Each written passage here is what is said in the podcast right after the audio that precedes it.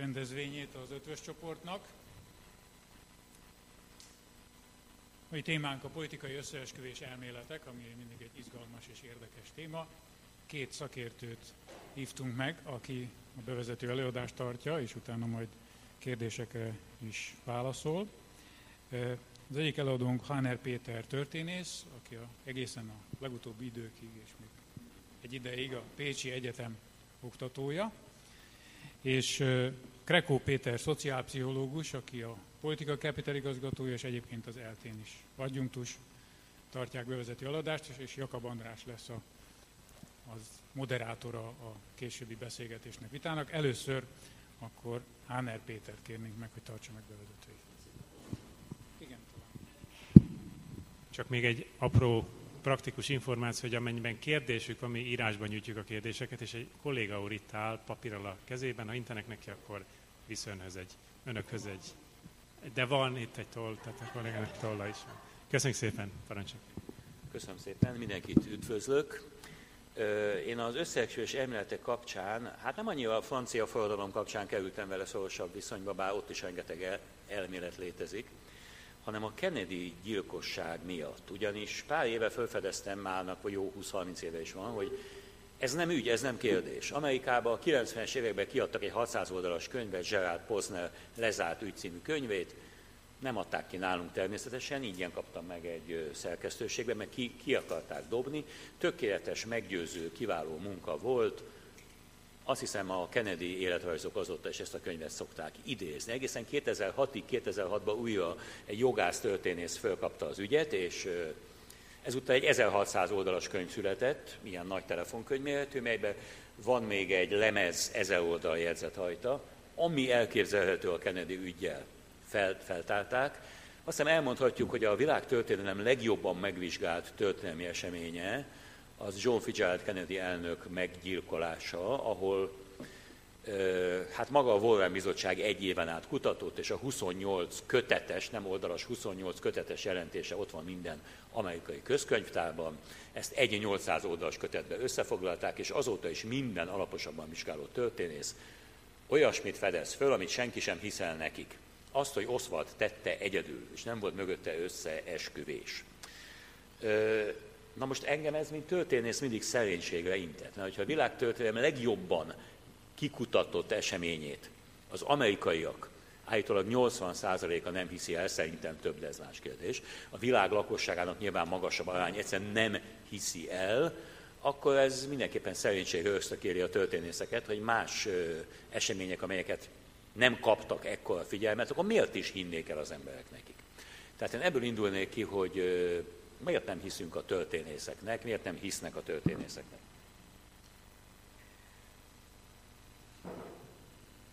Miért lehet ekkora eltérés a történészek vélemény és a társadalomban elterjedt nézetek között? A legkézenfekvő válasz talán az, hogy a történelmi tévhitek terjesztése mindig is jó üzlet volt.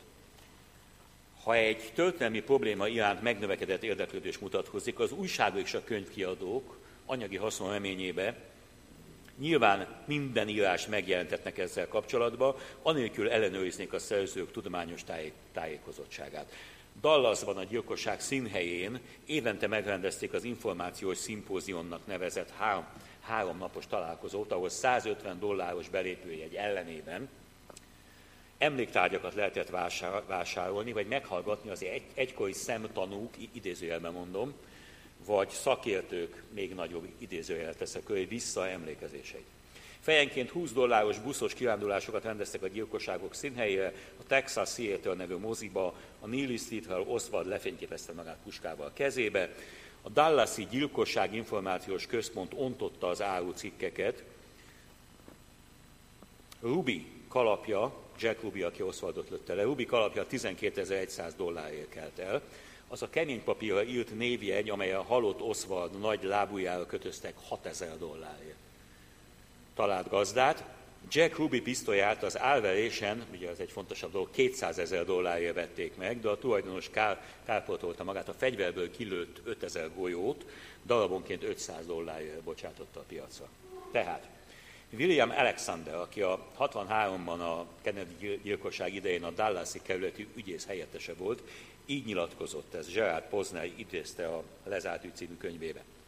Azt kell megérteni, hogy itt virágzó iparágról van szó. Az emberek gazdagon élnek abból, hogy összeesküvés elméleteket adnak el a nagy közönségnek. És mi történt az? Igazsággal a pokolba is hát eltemették a dollár halmok alá. Senki sem kíváncsi többé arra, hogy mi is történt, mert ezzel vége lenne a jó hasznot hajtó üzleteiknek. Ilyen egyszerű lenne a dolog, nem hiszem. Szóval vannak bizonyos témák, mint a sajtó újra és újra felkap, a Nostradamus jóslatok, a vasállarcos története, és így tovább. Napóleon meggyilkolása vagy sem, ezeket időről időre, kb. nagyjából tudjuk, hogy a kerekéfordulók ezeket felkapják. Már annyi ötlet és téma megjelent, hogy nem is nagyon kell új összeesküvés elméletet szőni. A Kennedy gyilkosság kapcsán például 2013-ban az az ostobaság merült fel, hogy nem is Oswald lőtte le, hanem a egyik testőr puskája sült el a hátsó autókba, és ez megjelent a magyar sajtóba. Ez már a 70-es években közzétették és megcáfolták, semmilyen utcai járókelő, sorfalatáró személy, autókban ülő személy nem hallott, hogy elsült volna egy. De mindegy, kit érdekelt ezt 2013-ban, senki sem emlékezett már a 40 évvel korábbi elméletekre, föl lehetett használni és kész. Lényeg az, hogy összeesküvés legyen. Olyan nagy volt az igényük, a könyvet írtam a Kennedy gyilkosságról, nem, hogy a saját apámat nem tudtam meggyőzni, legközelebbi barátaimat sem. Tehát valami igény mégiscsak van e, ilyen el, elméletekre. Aztán ebben sok tényező játszhat közre, hogy igényeljük az összeesküvéseket. Egyesült Államokból indulok ki továbbra is. Ott nagyon erős a kormányzattal szembeni bizalmatlanság hagyománya.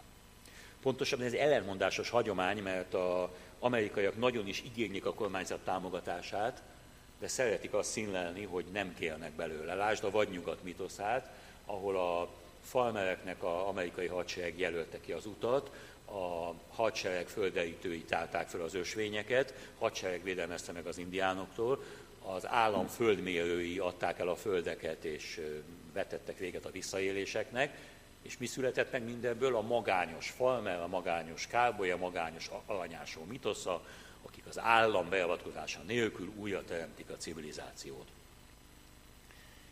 A, ez a kormányzattal szembeni bizalmatlanság, ez már Thomas Paine 18. századi gondolkodó józanész című híres 1776-os röpiatában is benne van. Így fogalmaz, a kormányzat még a lehető legjobb állapotában is mindössze szükséges rossz, ez teljesen ugyanezt hirdette Thomas Jefferson. A kormánynak való ellenállás szelleme oly fontos lehet bizonyos estekben, hogy azt kívánom, mindig tartsák életbe. Gyakran kerül majd rá sor tévedésből, de még így is jobb, mintha sohasem életne fel. Ez Thomas Jefferson véleménye.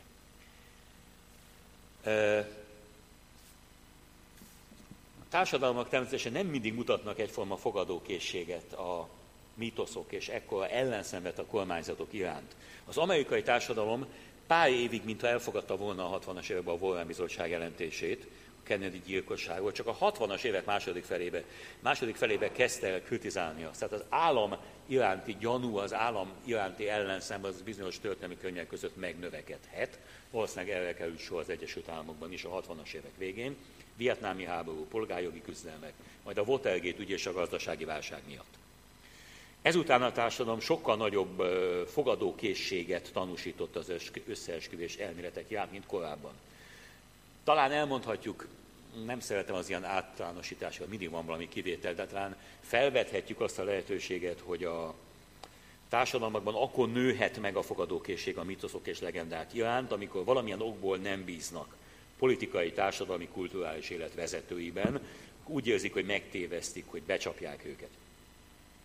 60-as évek tiltakozó mozgalmait, vagy a mai globalizáció ellenes megmozdulásokat hasonló meggyőződés fűtötte, nem lehet hinni az államnak, a társadalomnak, szemmel kell tartani a államhatalom képviselőit. Az, hogy az egyszerű emberek mindenhol gyanakvással kísérjék a gazdagok és hatalmasok tevékenységét, ez nem az dolog, ez helyes dolog. Ez a gyanakvás az Egyesült Államokban még jobban felélénkült, felerősödött, mint máshol, és valljuk be a sajtószabadságnak köszönhetően jobban kifejezésre jut. A, akik szerették és tisztelték Kennedy-t, azok szemében, és itt jön egy másik tényező, szentségtörésnek tűnhet, hogy elnökükkel egy jelentéktelen személyiség végzett.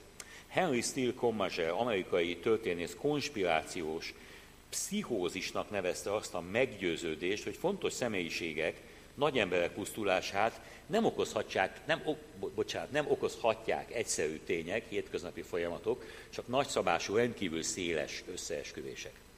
Ha belegondolunk, akkor rendkívül sok híres személyiséget, ismeretlen jelentéktelen figurák öltek meg, Erzsébet királynőtől kezdve, aki a jelentéktelen olasz anarchista szúrt le a kihegyezett csavarhúzójával, Jean-Paul Maráik, akit egy magányos lány szúrt le a kágyában, Abraham Lincolnig, akit egy lassan a hangját vesztő színész ölte meg, aki a déllel rokon szemezett, nem állt mögötte semmiféle politikai összeesküvés, de ha következő elnök gyilkosságokat veszük sorra, akkor Garfieldot szintén egy magányos őrült ölte meg, 1881-ben McKinley-t, 1901-ben egy magányos lengyel számítású anarchista, tehát nagyon is gyakori eset, hogy nincs összeesküvés, de ez mindig, minden esetben gyanús.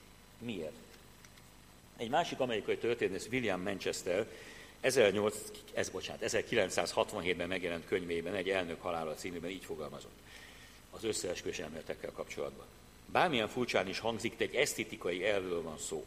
Ha a legegyik serpenyőjébe 6 millió zsidó halálát helyezzük, a másikat pedig a náci rendszert, a legnagyobb bűnöző csoportot, mely valaha is megszerezte egy modern állami irányítását, akkor nagyjából egy egyensúlyi állapot jön létre.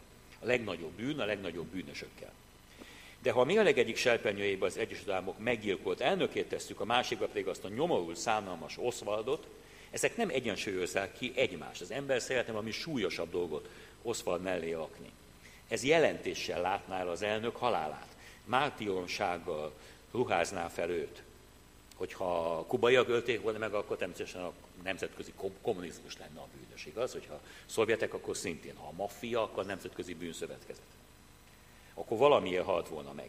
Egy összeesküvés nagyon is megfelel egy célnak, sajnos semmilyen bizonyíték nincs rá akik szentként tisztelnek valamilyen személyiséget, mint Kennedy-t, önkéntelenül is, és szeretnék őt egy nagy ügy mártírjának tekinteni. De milyen mártír az, akit a jelentéktelen senkiházi gyilkol meg? A saktáblán is ritkaság, hogy egy paraszt üt, üti le a királyt. Clay Shaw, akit ugye vád alá helyeztek, a, aki látta a GFK című filmet, Tommy Lee Jones játszotta az alakját, mindegy, Clay Shaw jelen, fogalmazta meg ezt a gondolatot. Az emberek azért hisznek az összeesküvésben, mert amikor a halál eljő a fejedelemért, mint Kennedy élt, hogy élete világában lesújtson rá, ennek egy nagy tragédia pompájában kell be, bekövetkezni a mindezzel együtt járó udvari intrikákkal szinte Shakespeare-szerűen. Nem pedig valami szegény, pszich, pszichopata vesztes részéről, aki egy postán rendelt puskával lekuporodott egy halom könyvcsomag mögé egy tankönyv aktába. Még egy tényező. Az összeesküvés elméletek híveinek van még egy nagy előnyük. Az ő meséjük egyszerűen érdekesebb, izgalmasabb, különlegesebb. Az emberek szívesen hallanak a hatalmasok és gazdagok világában lezajló botrányokról, bűnökről, mint száraz rendőrségi vizsgálatok eredményeiről. A Dallasi rendőrség Kennedy gyilkosság napján éjfélre elkészítette a vádiatot, Oswaldot elfogták, a fegyver megvolt, a kerületi ügyész, a sheriff és a sheriff helyettes és a milyen helyi tisztviselő, a rendőr, parancsnok mind meg voltak győződve, hogy úgy illik, hogy itt ölik meg az elnököt, akkor még azon a napon éjfélig elkészül a vádirat, eszükbe se jutott, hogy ezt következő évtizedek, fél évszázad folyamán szinte senki sem viszi majd el nekik. David Aronovich írt egy kiváló könyvet Voodoo történelem címmel 2010 meg a HVG könyvek sorozatba, az összeesküvés elméletek kiagyróinak a módszereit veszi végig. És én azt hiszem, hogy itt az a, az a törekvés is megtalálható a háttérbe, ami nem akarok filozofálni, de talán egy örökemberi törekvés mindannyiunkban benne van a fölényre. Mindannyian szeretnénk fölényel szeltenni embertársaink felett. Hogy ezt aztán pénzzel, hatalommal, bűnözéssel, szexel, politikával, szépirodalommal, vagy esetleg a teljes elszegényedettek nem, nem törődömségével éljük el, de a fölényre való törekvés, ez úgy tűnik egy eléggé általános emberi törekvés. Na most mi biztosított nagyobb fölény, mint a átlátunk a buta tömeg számára szánt hivatalos értelmezéseken? Az összeesküvés elméletek képviselői azt hangoztatják, hogy ők szerényen csak kérdéseket tesznek föl, mert meg akarják ismerni az igazságot, holott a kérdéseiknek néha csak akkor van értelmük, hogyha a kérdező hisz a titkos összeesküvésben. összeesküvés elméletek hívei, bocsánat, nagyon szeretnek szakértőkre hivatkozni. De óvakodnak attól, hogy valódi tudósok és elfoglalatlan kutatók eredményeit használják fel. Leleményesen tudnak beilleszteni az új eredményeket elméleteikbe, ezek azonban kizárólag megerősíthetik, de sosem kérdőjelezhetik meg az alaptételt. És nagyon szeretik magukat a veszedelmeket is vállaló harcosnak feltüntetni, azt sugalva, hogy olyan titkos erőkkel állnak szembe, amelyeknek semmi se szent. Ez a tipikus Kennedy ügy, hogy a, hát csak történt valami, ennyien haltak meg az ügyel kapcsolatban álló személyiségek között, igaz? Itt volt egy nagy csúsztatás, amikor az egyik angol lap tette közé azt hiszem először, hogy hogy lehet azt mondani, hogy Kennedy ügyel kapcsolatban álló 120 személy, az mind meghalt néhány éven belül. Igen, 120 volt a halottak száma. A Volán Bizottság által kikérdezett személyek száma 3000 fölött volt. Na most, hogy 3000 személyből 120 meghalljon néhány éven belül, az már nagyon is valószínű. Különben ezek a halottak teljesen jelentéktelen személyek voltak, a, valamennyien hittek az összeesküvésbe, semmi ok nem volt a kivégzésükre. Az összes olyan történész és kutató, aki Oswald bűnösségét hangoztatta, az máig él, senki nem tette el őket lábalól. Oswald felesége máig él, gyermekei máig élnek, viszont évtizedenként ugye az emberi élet rövidsége miatt egyre többen kerülnek fel a híres listára, akik kapcsolatba álltak az ügyel, és immár nincsenek köztünk. Ez egy nagyon ügyes csúsztatás. Jó.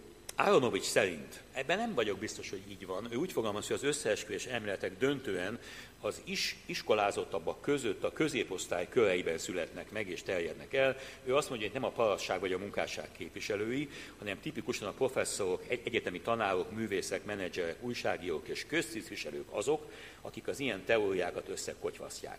Hát én szerintem az egyszerű ember között legalább annyian hisznek az összeesküvések, mint az egyetemi tanárok között, csak éppen a értelmiség vezető személyiségei jobban hozzáférnek a lapokhoz, és jobban közé teszik a véleményüket. Legszívesebben azok fogadják el az efféle elméleteket, akik a történelmi politikai változások, ez már egy jobb gondolat, vesztesei, hogy ne önmagukat kelljen okolniuk a vereségért, hanem ellenfeleik rendkívüli hatalmát és gonoszságát. A hívőket általában az se zavarja, a konkrét vádak alaptalannak bizonyulnak, ez a mögöttes igazságot nem kérdőjelezheti meg. Az értelmiség pedig sajnos sokszor morálisan gyávának bizonyul, mert nem száll szembe határozottan a hazugságokkal, hanem a narratíva viszonylagosságá, vagy más posztmodern elméletekre, most finom vagyok, hivatkozva kitér az állásfoglalás elől. És van még egy elgondolkodható megjegyzése Áronovicsnak ebbe a Voodoo történelem című könyvbe. A paranoia, összeesküvés elmélet, gyakran védekezés a többiek közömbösségével szemben. Azzal a sokkal rémesebb érzéssel szemben, hogy a kutya sem törődik velünk. Valami szörnyűség történt velünk, sokkal elegánsabb, megnyugtatóbb dolog, hogy világ összeesküvés végzett velünk, szabdalta fel országunkat, vetett véget pártunknak, vagy akadályozta meg azt a folyamatot, amelyet szeretnénk elérni, mint az, hogy senki sem töldött velünk, és véletlenül alakult, így szinte megalázó. Nem, nem, valami nagy összeesküvésnek kell lenni a háttérben. Hogy Aronovics fogalmaz, ha a konspiracionizmus összeesküvés elmélet, a paranoia kivetítése, akkor talán arra szolgál, hogy megnyugtasson minket, nem pusztán kiszámíthatatlan folyamatok jelentéktelen tárgyai vagyunk. És hogy klasszikus művetségmet fitoktassan, mondok még egy okot a összeesküvés elméletek népszerűségére, ezúttal Arisztotelész Poétika című híres tanulmányának a 9. fejezetét idézném, ahol a következőt olvashatjuk. Tehát, hogy miért nem hisznek a történészeknek az emberek. Ez egy nagyon jó szöveg, és valószínűleg igaza volt annak a bősnek, aki valahol azt írta, csak persze nem írtam föl, hogy ki és hol írta ezt, úgyhogy máig bánom, hogy végül is mindennek a gyökerét Arisztotelésznél találhatjuk meg idézem az ókori filozófust, a történeti jót és a költőt nem az különbözteti meg, hogy versben vagy prózában beszéle, hanem az, hogy az egyik megtörtént eseményeket mond el, a másik olyanokat, amelyek megtörténhetnének. Ezért filozófikusabb és mélyebb a költészet a történetírásnál. Hát a költészet inkább az általánosat, a történelem pedig az egyedi eseteket mondja el.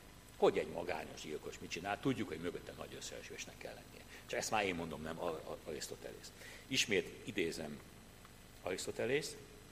A tragédia nem csupán egy cselekménynek az utánzása, hanem félelmes és szánalmat keltő eseményeké, és ezeket az érzelmeket leginkább az váltja ki, ha az események a vállalkozás ellenére, de egymásból következőleg történnek. Így a csodálatos is jobban hat, mintha magától vagy véletlenül történnék. Mert a véletlenek közül is azok a legcsodálatosabbak, amelyek mint egy célzatosan következnek be, mint például amikor Mitűs szobra Algoszban rázuhant a gyilkosa, és meg, megölte, mikor a szobrot nézegette. Az ilyen események nem úgy tűnnek fel, mintha merő véletlenből történtek volna, és az ilyen történetek szükségszerűen szebbek is lesznek. Na itt a magyarázat, szükségszerűen szebb történet. Azt hiszem az emberek egy része a lelke mélyén egyetért Arisztotelész, amikor elfogadja a történelmi mitoszokat, ezzel mint egy filozofikusabb és mélyebb költészetet választja, történetírással szembe, amely előáll jelentéktelen figurák, véletlenszerű tetteivel. Az emberek többsége nem elégszik meg a történészek által előírt egyedi eset, előadott egyedi esetekkel, hanem, Arisztotelész, célzatosan bekövetkező, emiatt, Arisztotelész mondja, szükségszerűen szebb történeteket követel. Olyanokat, amelyeknek van tanulságuk, mint a filozófus által felhozott anekdotának, melyben az áldozat szóba rázukon a gyilkosra és végez vele. Sajnos a történelemben rendkívül kevés gyilkosra sújtott rá ilyen megérdemelt büntetés. A legnagyobb tömeggyilkosok általában ágyban pálnák között hosszú élet után haltak meg. Nem csoda, ha az emberek elégedetlenek a történelemmel, történetírással. Nem csoda, ha szép irodalmat várnak történelem helyett, tanmeséket, melynek van eleje, vége, tanulsága, mindenki elnyeli benne a méltó büntetését vagy jutalmát. Ez az elvárást az is felelősítette, hogy a történészek nagy része a 20. századig szép irodalmi eszközöket használt, történeteket mesélt, elbeszéléseket írt. 20. században azonban mindent elkövetnek a történészek, hogy eféle bókokat soha többet ne kapjanak, mint amit Alexander Dumas mondott Lamartinnak, a zsirondiak története megjelenéseni. Maga a regény színvonalára emelte a történelmet. Azóta a történetírás saját módszerekkel rendelkező szak, szaktudományá vált, melynek művelői nem egyszer valljuk be, csak a saját kollégái számára írnak, saját kollégái számára érthető elemzéseket tesznek közzé különböző gazdasági, társadalmi, politikai vagy kulturális folyamatokról. Társadalom nagy része továbbra is minden jel szerint tanulságos, érdekes, színes és izgalmas történeteket vár. Ha ezt nem kapja meg a történészektől, akkor máshol szerzi be. Egy összeesküvés elmélet sokkal érdekesebb, mint a történészek több tényező összjátékát, egymásra hatását feltáró, bonyolult és hosszadalmas elemzései.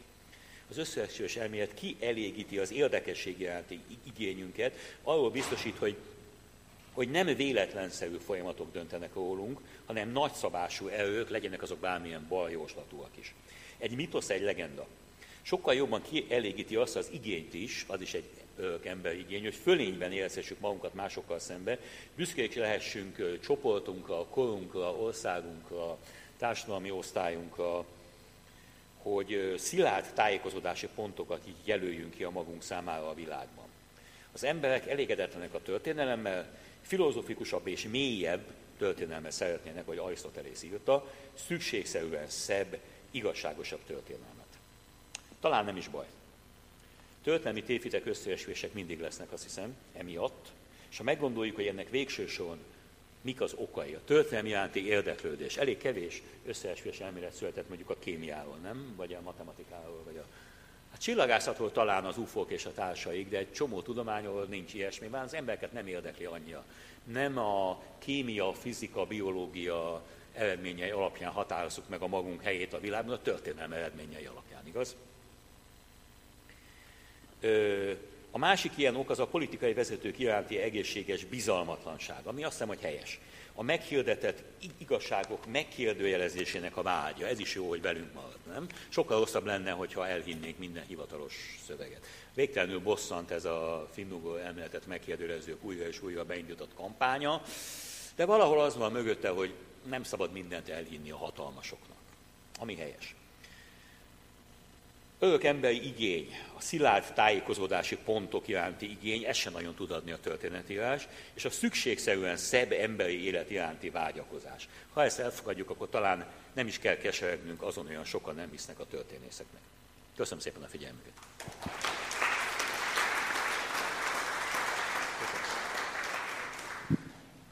Köszönjük szépen Háner Péter eladását, és akkor megadnám a szót Krekó Péternek, hogyha projektort bekapcsolhatnánk, az nagyszerű lenne.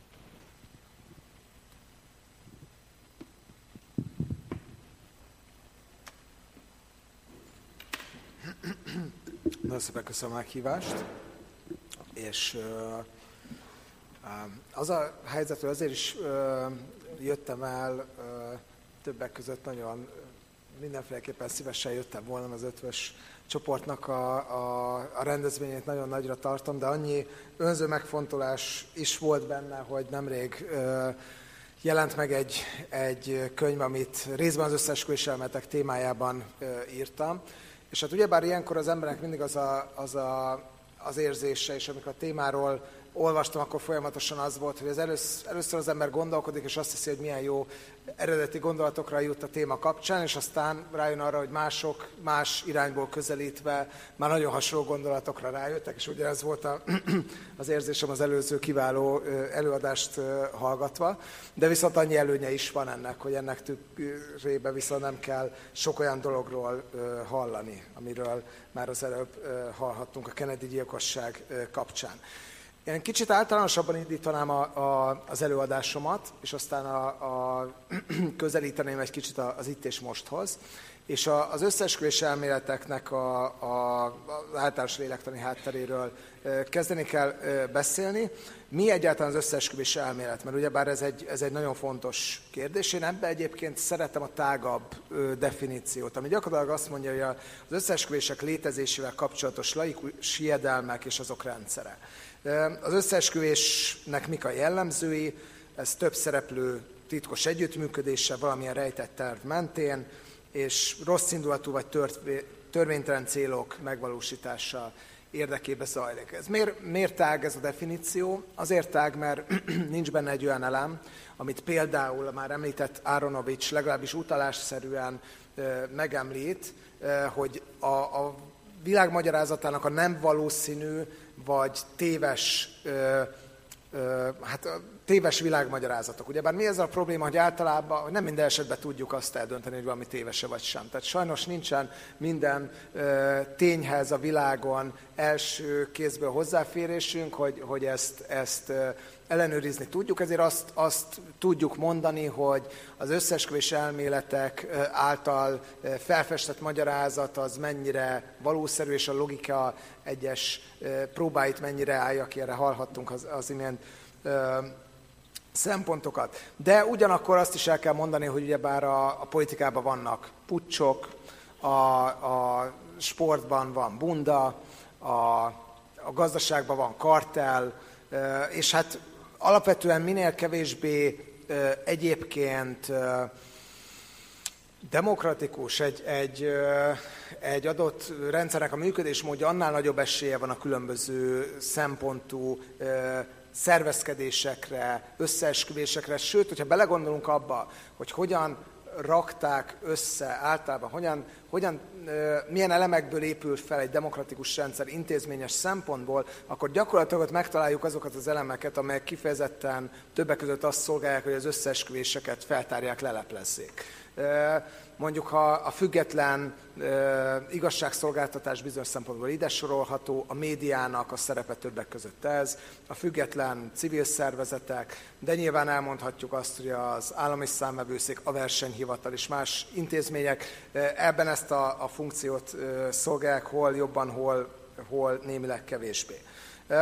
Viszont alapvetően azért a logikai és, és történeti tudásunk alapján az valószínűnek látszik, hogy az a világkép, amit az összesküvés elméleteknek a, a, a fanatikus hívői felfestenek, az egész egyszerűen annál azoknál fogva nem nagyon lehet valószerű, hogy az összesküvés elméletek ilyen érdekes külön antropológiát alkotnak az összeesküvőkre. Ez a legkiválóbban egyébként a Cion bölcsének a jegyzőkönyvéből olvasható ki ez a külön antropológia, ahol ugyebár végül is a jegyzőkönyveket olvassa fel valaki, de hát az egészből az derül ki, hogy van, vannak a, a világnak olyan zsidó vezetői, akik között ugyebár érdekkülönbség, érdekellentét nem nagyon feszül, és ők tökéletesen ki tudják számítani azt, hogy egy-egy lépésnek mi a következménye, és a világ úgy alakul, ahogy ők azt szeretnék. Ugyebár minden, ami, amit emberek csinálnak, az törvényszerűen tökéletlen. Abban törvényszerűen megjelennek a konfliktusok, a tévedések, a stb. stb. És ezt, a, a, amikor az összesküvőkben gondolkodunk, és az igaz a, a Kennedy összeesküvése is, akkor ott ugyebár megszűnik a tökéletlenség. Tehát a, a nép az általában birka nép irányítható, manipulálható, de az összeesküvők azok pedig egyfajta ilyen, ilyen racionális szuperemberek, akik, akik mentesek ezektől a, a tévedésektől. Azt gondolom, hogy az összeesküvés elméletek azok, azok mindannyiunk számára folyamatos kísértés jelentenek, és ez nagyon fontos gondolat volt az előző előadásban is, hogy, hogy igen, van, az értelmiség szerintem nagyobb mennyiségbe terjeszti őket, de ez ennek egész egyszerűen csak az az oka, hogy jobban hozzáférnek a nyilvánosság csatornáihoz. De az, hogy kik fogékonyak az összeesküvés elméletre, abban viszont gyakorlatilag a kutatások azt tudja, alapján azt tudjuk mondani, hogy mindenki. Tehát nem, nincsen egy olyan körvon, jól körvonalazható szociológiai csoport, nincs egy olyan jól körvonalazható pszichiátriai megbetegedésekkel rendelkező csoport, aki ezekre fogékonyabb lenne. Alapvetően, hogyha olyan összeesküvés elméletekről beszélünk, az általam ismert statisztikák a Gallup kutatás alapján inkább a 60%-ot közelítik, de lehet, hogy máskor 80. A, Kennedy gyilkosságra vonatkozóan, a, a Diana hercegnő meggyilkolásában a britek egyharmada minimum hisz, Magyarországon az olyan összeesküvés elméletek, melyek szerint nemzetközi nagyhatalmak, például a gazdasági válság idején szándékosan robbantották ki a válságot, hogy tényre kényszerítsék Magyarországot. Ebbe a mi kutatásaink szerint a lakosság fele hit. Tehát, hogyha ezeket mind összevesszük, vagy mondjuk az amerikai republikánusoknak csak nem fele, a szavazók fele hitte el azt a legutóbbi elnökválasztási kampányban, hogy Hillary Clinton egyfajta ilyen pedofil hálózatot működtet, amit már egyesek tudni is véltek, hogy melyik étteremben, mert nyilván ezt valószínűleg ezt a leg, legjobban és leghatékonyabban egy étteremben lehet, lehet irányítani. A kampány mellett még volt erre is idő. Tehát, hogyha ha ezt elhitték a, az, az amerikai republikás 50 szóval, ugyebár ezek nem csak a, az aluliskolázottak, nem csak a szegények, nem csak a hatalomtól megfosztottak, nem csak a, a paranoidak, nem csak a skizofrének, hanem, hanem erre valóban van egy, egy, egy általános hajlamunk. És az, Ebben a könyvben azt fogalmazom meg, hogy, a, hogy az összeesküvés elmélet egyfajta kollektív motivált megismerés. Kollektív, tehát nem egyéni. Nem a, az egyéni paranoiát a, az összeesküvés elmélettől éppen az különbözteti meg többek között, hogy nem azt feltételezem, hogy én személyesen vagyok az összeesküvés célpontja, akit kamerával megfigyelnek, akinek a fejébe mikrocsipet ültetnek, stb., hanem az én közösségem. Mi vagyunk a, az összeesküvés célpontja, és éppen ezért az egész jelenség az egy kollektív jelenség, ez egy csoporttermék, ez nem egy egyéni, egyéni pszichopatológiai termék, ez a csoport identitásába ágyazódik, csoport vágyait fejezi ki sokszor, csoport félelmeit fejezi ki sokszor, ez egy társadalmi társas jelenség annyiban motivált, hogy ugyebár általában azokat az összeesküvés elmeteket fogadjuk el, ami valamilyen szempontból alátámasztják a világnézetünket, és vagy a csoportjaink igényeivel egybevágnak. Mondjuk mondok erre egy itt és mostól elrugaszkodott példát, amikor szeptember 11-i terrortámadással kapcsolatos összeesküvés elméleteket vizsgálgatták, akkor egy, egy ö, sok muszlim országra kiterjedő, középkeleti, közelkeleti muszlim országra kiterjedő vizsgálatban azt találták, hogy ott a lakosság csak nem 80%-a fogadta el azt a magyarázatot, hogy ezt valójában nem ö, muszlim terroristák, hanem a zsidó, vagyis izraeli és amerikai kormány együttműködéssel idézte elő ugyebár a szeptember 11-et. Ennek nagyon egyszerűen megragadható a pszichológiai funkciója, akkor nem mi voltunk, akkor ők voltak.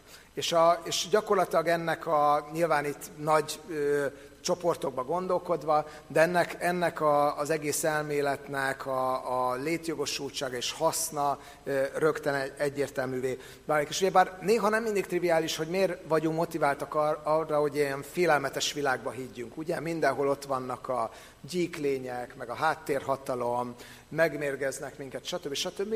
De az érdekes dolog az, és erről már volt szó szintén az imént, hogy a kontroll illúzióját legalább megteremtik. Mindig sokkal jobb ismerős ellenségekkel teli világban élni, mint egy olyan világban, ahol semmire nincs magyarázatom, és csak absztrakt jelenségek vannak előttem. Hogyha azt gondolom például, hogy a gazdasági világválságot mondjuk a nem tudom, a, a bankárok összeesküvése okozta az amerikai kormányjal, akkor ez mégiscsak egy kényelmesebb magyarázat, mint a hivatalos verzió volt 2008-2009-ben, ahol ugyebár A hitelminősítők is egy kicsit benézték a dolgot, a, a kormányok nem szabályozták kellőképpen a jelenséget, de maguk a hitelfelvevők is, is ugyebár felelőtlenek voltak, tehát hogy mindenkinek van egy kis felelőssége, de senkinek nincs igazán. Az ilyen magyarázatokat általában nem szeretjük. És megismerés, ez nagyon fontos, hogy a, hogy a, a végső funkció az összesküvés elméletnek mégiscsak az, hogy valamiféle tényleg magyarázatot nyújtson a, a, a világ jelenségeire.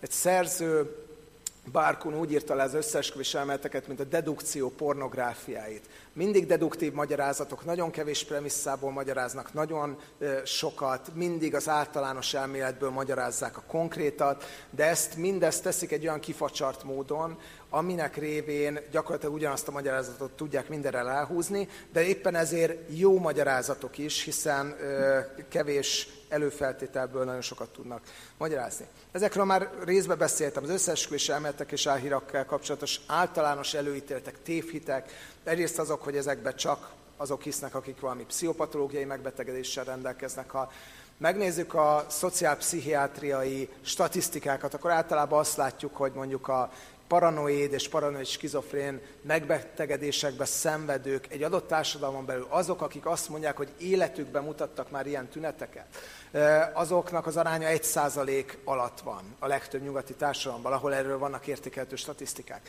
Ehhez képest az összeesküvés elméletekben hihetnek a társadalmak negyede, harmada, fele, tehát hogy ez, ez nyilván ö, olyan nagy különbség, hogy nem nagyon érdemes vizsgálni. Persze vannak olyan kutatások, pszichológiai kutatások, akik azt mutatják, hogy paranoiára való erősebb hajlam, az jobban együtt jár az összeesküvés elméletekbe való hittel, de, de ez egy nagyon pici szegmens az egész sokkal nagyobb társadalmi és szociálpszichológiai problémának. Csak a buta emberek hisznek benne, egyáltalán nem. Vannak olyan kutatások, amik azt mutatták, például Magyarországon Kovács András kutatásai, hogy a városi magasabban iskolázott középosztály, az például jobban hisz egyes zsidó világösszeesküvés elméletekben, vagy zsidókkal kapcsolatos összesküvés elméletekben, mint mondjuk a, a, azok, akik ebbe a csoportban nem tartoznak bele. Miért? Azért, mert ők azt gondolják, hogy mondjuk az ő állásukat valamilyen szempontból a, a zsidók ö, ö, jobban veszélyeztetik, hogy ez igaz-e vagy sem, ez egy más kérdés, de, de itt is ezt mutatta. Az amerikai feketék körében voltak olyan vizsgálatok, amik azt mutatták, hogy azok az összeesküvés elméletek, hogy például az écet kormányzati laboratóriumokba fejlesztették ki direkt azért, hogy a feketék ellen genocidiumot kövessenek el. Ezek az elméletek a 80-as, 90-es években magasabban képzett, erősebb fai öntudattal rendelkező feketék körében voltak elterjedtebbek, és kevésbé voltak elterjedtebbek az alacsonyabban iskolázottak körül. Tehát az iskola, a diploma az nem véd minket az álhírek és az összeesküvés elméletek ellen, és a, a végső tévhit, amiben mindannyian sokan beleesünk, nyilván azt gondoljuk, hogy összeesküvés elméletekben és álhírekben mindig csak mások hisznek, ugye? Mi magunk sosem. De az a helyzet, hogy mivel ezek a erős meggyőződés talaján nagyon könnyen elbúrjánzanak, nyilván ö, ezekkel szemben senki ö, nem védtelen. Hogy mennyire, az összeesküvés elméleteknek mindig van egy olyan, egy olyan nagyon vonzó jellemzője, már felsoroltakon kívül, hogy érdekes és logikusnak tűnő magyarázatokat adnak egy-egy jelenségre. Viszont azért ezt bemutatták brit tudósok kutatása jól, jól bemutatta, hogy, hogy ezek a látszat logikus magyarázatok a, logi, a formál logikának a próbáját mennyire nem állják ki. Azt, mutat, azt tapasztalták egy kutatásba, hogy azok, akik nagyon inkább elhitték azt, hogy Osama Bin Laden már halott volt akkor, amikor az amerikai katonák rátaláltak, azok hajlamosak voltak azt is elhinni, hogy még mindig él.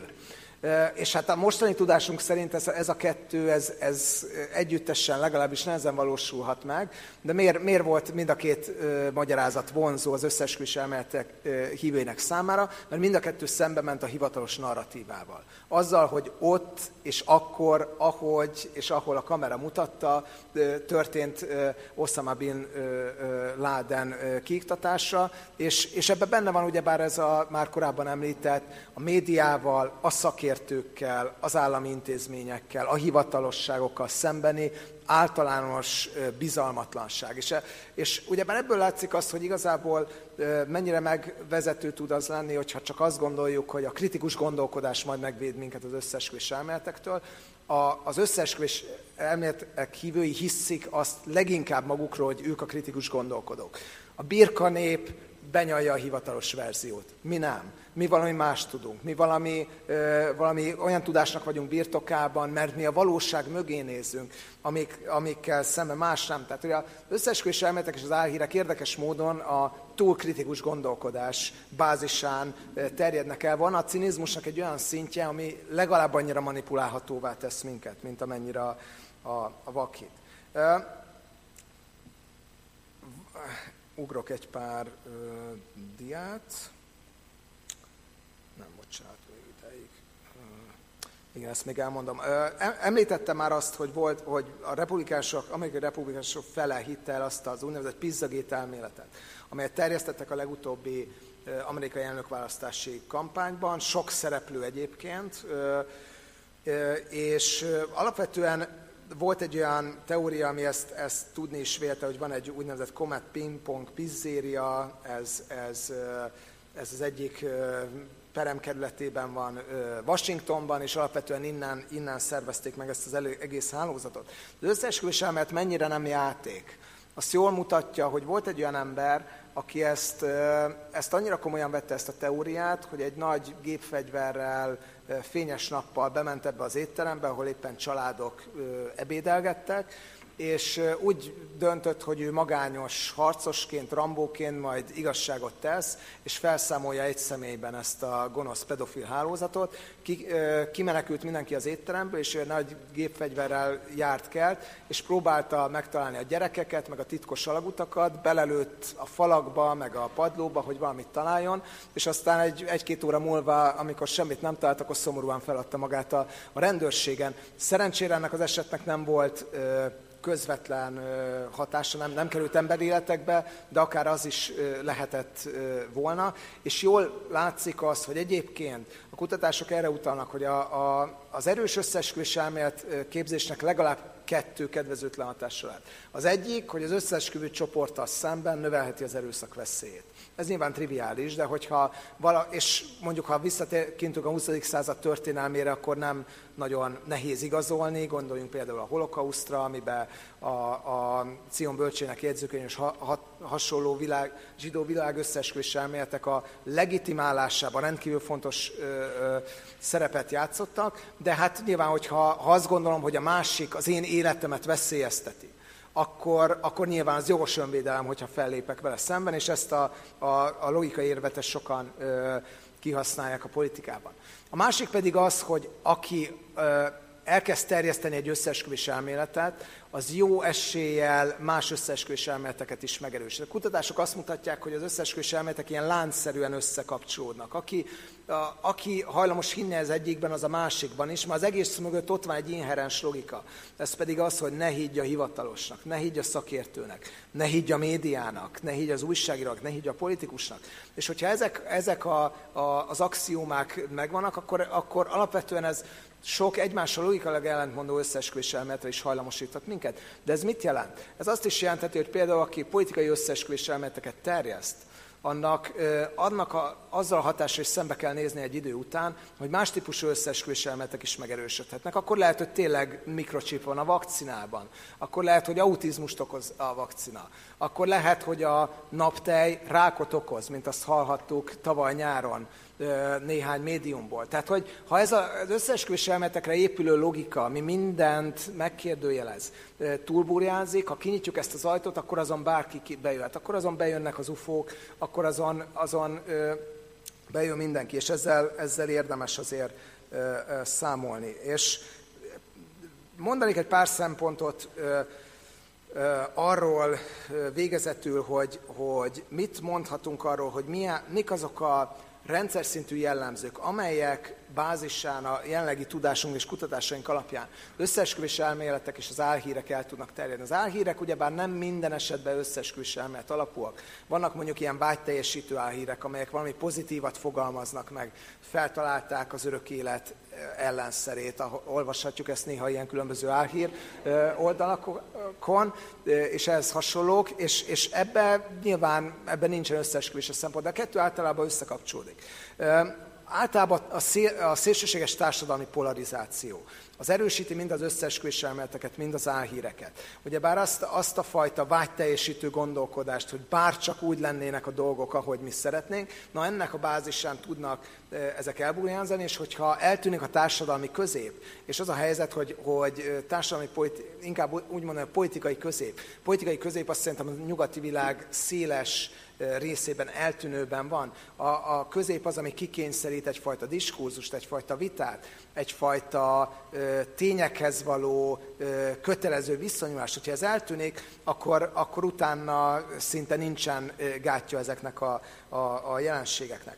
Csökkenő bizalom a médiában, politikusokban, szakértőkben.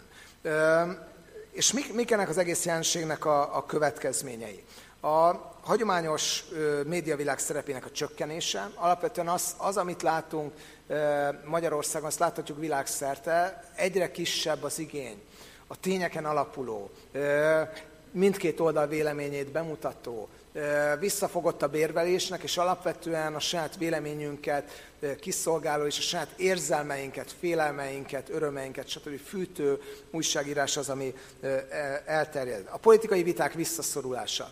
Ugyebár, hogyha inkább hajlamosak vagyunk a saját összeesküvés elméleteink, álhíreink által teremtett világba menekülni, akkor mi szükség van a vitára, ami igazából csak kirángat ezekből minket. És, és ez is egyébként nyugat nyugaton is tapasztalható jelenség, nem csak feltétlenül Magyarországon, még hogyha nem is olyan ö, szinten, és általában a tények szerepének a visszaszorulás. És itt hadd idézek kényelmes távolságból az amerikai ö, Egyesült Államokból ö, egy, egy fehérházi ö, szakértőt, tanácsadót, Kellyanne Conway-t, aki amikor megkérdezte egy újságíró, hogy mégis miért mondja a Fehérház azt, hogy tízszer annyian voltak jelen a Donald Trump beiktatásán, mint ahányan ténylegesen jelen voltak más ö, ilyen megbízhatóbb szakértők szerint, akkor, akkor rezzenéstelen arccal mondta Kellyanne Conway azt, hogy ez, ez nem hazugság, ezek csak alternatív tények. És akkor ennek alapján jól láthatjuk, hogy ennek az egész világnak, ami épül ennek a post világnak, igazából van egy ilyen áldemokratikus legitimitása. Ez pedig azon alapul, hogy ne, most nem csak véleményem lehet, saját véleményem, saját tényem is. És miért mondják meg nekem a történészek, miért mondják meg nekem a szakértők, az újságírók, a, az orvosok, hogy én mit gondoljak, mit csináljak. Én is ki tudom azt találni. Vannak alternatív tények, és mi mindannyian megadkodhatjuk az alternatív tényeinket. Ez rendkívül demokratikusnak hangzik, de, de elvezet egy olyan világhoz, amiben igazából a társadalmi párbeszédnek a keretei szélsőségesen beszűkülnek, mert tényleg létezhetnek olyan külön megismerési univerzumok, amelyek egymással nem kommunikálnak. Az amerikai elnökválasztási kampányban például mit láthattunk? A, a, a BuzzFeed végezett egy vizsgálatot, amiben kiválasztotta a 20 legnépszerűbb mainstream hírt, New York Times-ból, CNN-ről,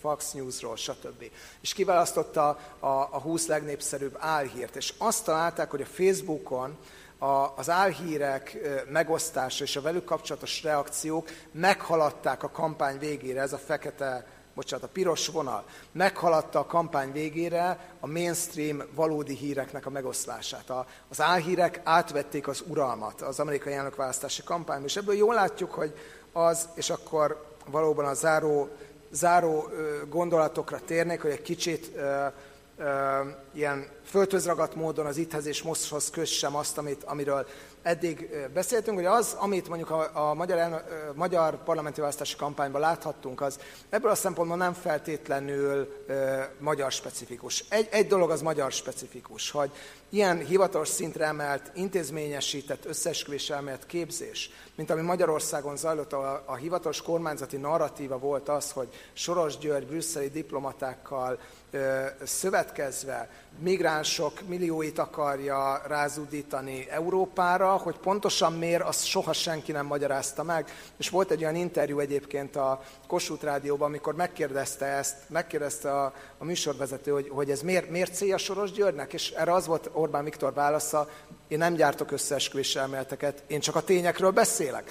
És így elegánsan ki, kicsúszott a, a mennyelázat alól, de ez egy olyan összeesküvés elmélet, amelyek igazából a végcélja, hogy ez miért célja ezeknek a csoportoknak, ez sincs megmagyarázva. És az, hogy ilyen masszív állami finanszírozással működő álhíripar működjön, ilyen sincs máshol az Európai Unió ö, ö, tagállamaiban. Általában az összeesküvés elméletes álhír oldalak ellen a hatóságok a legtöbb országban megpróbálnak küzdeni, nem pedig állami, tehát adófizetői milliárdokat pumpálnak bele. Viszont van két dolog, amiben azt mondhatjuk, hogy a magyar trendek megfelelnek a, a, a nemzetközi trendeknek. Az egyik az az, hogy, hogy amit Magyarországon látunk, az, az bizonyos szempontból ennek a nyugati post-truth logikának a, a, a, az eredménye egyrésztről, ahol e, nyitott társadalmakban, nyitott információs környezetben, az információs káosz elől az emberek menekülnek a megbízható és a saját véleményüket kielégítő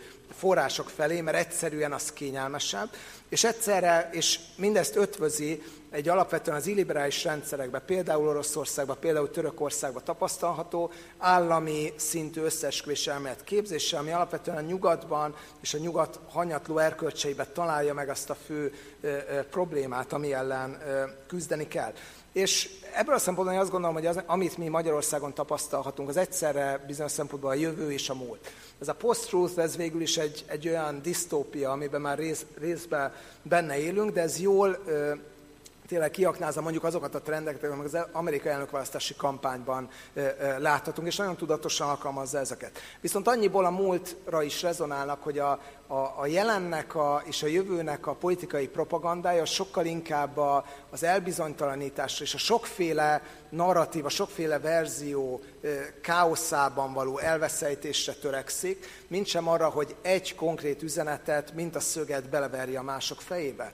És nálunk viszont ezt a két logikát, ezt egyszerre láthatjuk, de inkább az utóbbi. Tehát az, hogy, hogy egyféle üzenet, nagyon koncentráltan minden forrásból, ugyanolyan formában, ugyanolyan a szavakkal átjöjjön. Ez inkább azért azt mondhatjuk, hogy a 20. század propaganda logikáját követi, és ebből a szempontból ez, amit lát, itt Magyarországon látunk, hogy egyszerre kelet és nyugat, egyszerre a jövő és a múlt.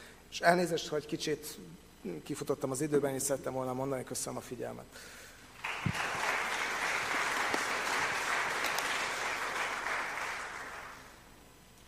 Köszönjük szépen a két előadást. Időközben számos kérdés érkezett, részben az első előadáshoz, részben a második előadáshoz. Szokásunkhoz híven én egymás után felolvasom ezeket, így ráöntöm az előadókra, és amire tudnak, arra válaszolnak. Háner Péternek annyi előnye volt, hogy a kérdéseket nagyrészt ő már látta, ugyanis ezek a második előadás ideje alatt érkeztek meg, úgyhogy akkor el is kezdeném. Mennyire jellemző a mai világban az, hogy a kormányzatnak érdeke például egy-egy összeesküvés elmélet terjesztése, például soros terv, van vajon máshol is a világon ilyen jelenség, mint nálunk például, esetleg a lengyel Smolenski légkatasztrófával kapcsolatos történetek. Mi a, mi a kiút az összeesküvés elméletekből? Közben Háner Péter ide már jegyzeteket írt, és azt írta, hogy nincs. Ez ugye remék, hogy, remék, hogy Krekó Péternek van jobb válasza erre, ezt tovább is adom. Azt mondja, tudnak-e példákat mondani arra, hogy az összeesküvés elméletnek bélyegzett teóriáról bebizonyosodott, hogy mégis igaz? Hát egy példa például a pszichiátrián kezelt James Forrestal, amerikai hadügyminiszter, meg volt győzve róla, hogy cionista ügynökök követik, és kiderült, hogy tényleg. Ezt nem ismerem a történetet, ezt azt mondja, hogy ha az emberek számára nehezebb a politikailag kevésbé tetszetős történetekkel ismertetnék meg őket azért, hogy beoltsák őket a vágyvezérelt gondolkodásukkal szemben, az vajon hatásos lehet-e? Nem tudtam minden részét elolvasni ennek a kérdésnek, remélem, hogy jól értelmeztem a kézírást. Azt mondja, a, szep- a szeptember 11-es pro és kontra polémiával nagyon szívesen meghallgatnám Háner Pétert, akkor ezt rögtön át is adom.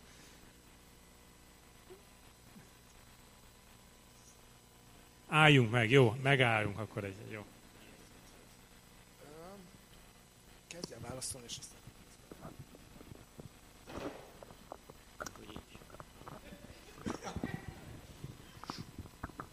Szóval szeptember 11 hallani, ezen hallani jó. Szeptember 11 az a kétes tájékozottságon megvan, hogy egy amerikai alkalom a Pentagonban dolgozott történészként akkor, tehát igazolni tudta, hogy a repülőgép jött és becsapott, és kollégái haltak meg. Tudják, a Pentagon az mindig tudja, egy ilyen ötszögű épület, pontosabban öt ötszögű épület egymásba építve, jól emlékszem, négy épületet áttört a repülőgép és megállt. Azok az érvek, mely szerint a lyukak az épületbe az nem formát, repülőgép formát, hát el azt tudom mondani, hogy csak a Tom and Jerry filmekben, hogyha egy macska az egeret üldözve átfut egy téglafalon, akkor pont egy macska formájú lyuk lesz, mögötte még a bajsza is látszik, egy repülőgép valamivel belemegy, akkor a szárnyai leválnak, és a szárnyak csak egy nagy lyuk lesz a helyén, és a többi. Tehát sajnos ezt igazolni tudom személyes rokoni ismeretség kapcsán, a másikat pedig, hát az is mondta, olyan kicsi lett a világ, hogy szeptember 11-én két, két tanítványom New Yorkban járt éppen akkor, hát nem az épületekben, hál' Istennek, de korábban ellátogattak oda, tehát ott voltak, látták, egy 10 milliós világváros látta, hogy egy repülőgép jön és belemegy az épületbe, ezek után valaki ezt vitatni tudja, és olyan összeesküvést tud elképzelni, mely szerint a, amerikai titkosszolgálatnak érdekében áll saját állampolgárai közül halomra gyilkolni, akik ülnek a repülőgépekbe, eltüntetni őket. Majd mindazokat a politikai jelentéktelen személyiségeket a turistáktól, a takarító nőkig, akik a két épületben dolgoztak aznap, akkor azt tudom mondani, hogy nagyon-nagyon komoly a fantáziája ez egy rettentes tragédia volt egy világ szemelátára, hogy inkább azt jelzik, hogy mennyire erősek az összeesküvés emberbe való hit, hogy mégis el tudják hinni az emberek, hogy ez valami más dolog volt. Ismétlem, az első napokban ez föl nem merült bennünk, és teljesen érdekes, hogy, hogy később születtek ezek a nézetek.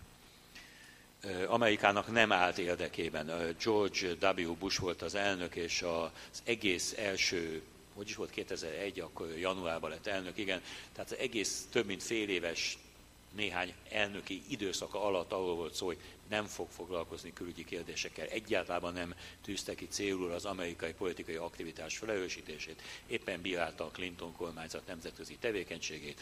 Arra szánták el magukat, hogy csak a belpolitikával fognak foglalkozni, nem is illet bele az amerikai kormány koncepciójába. Mennyit tudok volna egy hirtelenjében mondani? Én uh, reagálnék uh, erre a, a nagyon jó kérdés, hogy mennyire jellemző a mai világban egy kormányzatnak érdeke például egy-egy összes elme terjesztése. Igen, szerintem a, a, a Smolenski uh, légkatasztrófa az kiváló példa, azt te írtad talán oda a papírra, vagy nem? Jó, azt a, akkor a kérdező. Tehát a, igen, a Smolenski katasztrófa az erre kiváló példa, de egyébként azt láthatjuk, hogy ezért ez nem feltétlenül ritka, és hogy, hogy nyilván vannak mindig olyan politikusi helyzetek, amikor könnyebb identitáspolitikába menekülni, és általában az összes elméletek azok, a, azok a, az identitáspolitikának a, a, a termékei, mint, mint konkrét eseményekkel foglalkozni. Erre azért találunk szerintem példát nyugaton is.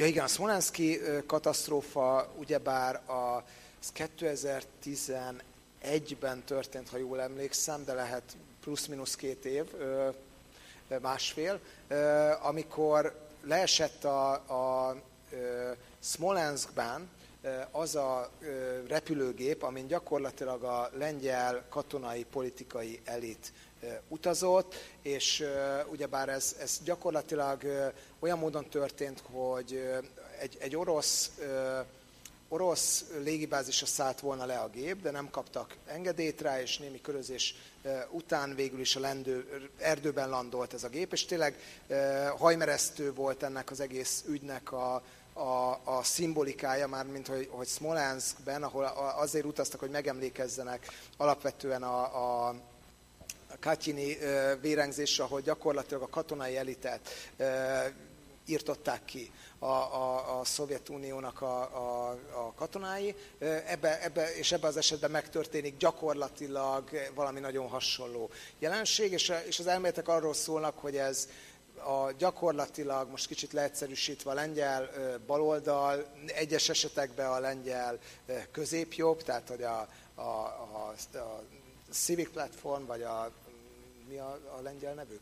Pontosan, a polgári platform, mindegy, és a, és a lengyel, és az oroszoknak valamiféle összeesküvése eredményezte ezt az egész ügyet. Ugyebár itt készült egy hivatalos vizsgálat, amit, amit, ami eredetek kimondta, hogy nem volt ilyen, tehát itt valóban az történt, hogy rossz látási viszonyok mellett egy kerülés után a, a fákba beleakadt a gép, és ezért robbant fel, de most van erre egy, egy külön bizottság, ami a, a honvédelmi miniszter alatt van, ami gyakorlatilag azt a célt szolgálja, hogy, hogy feltárja az igazságot. És erre gyakorlatilag a kormányzat egy ilyen mozgalmat indított, amiben egyszer, egyszerre van benne ugyebár a, a lengyel ö, jobboldalnak a, a nagyon erős ö, orosz ellenessége, ami nyilvánvalóan történelmi alapokon itt-ott magyarázható, és egyszerre van benne egy ilyen nagyon erős összeesküvés elmélet, narratív, ami arról szól, hogy a valóságot el, eltakarták előttünk. És egyébként, ha viszont én az általános logika szintjén azt mondanám, hogy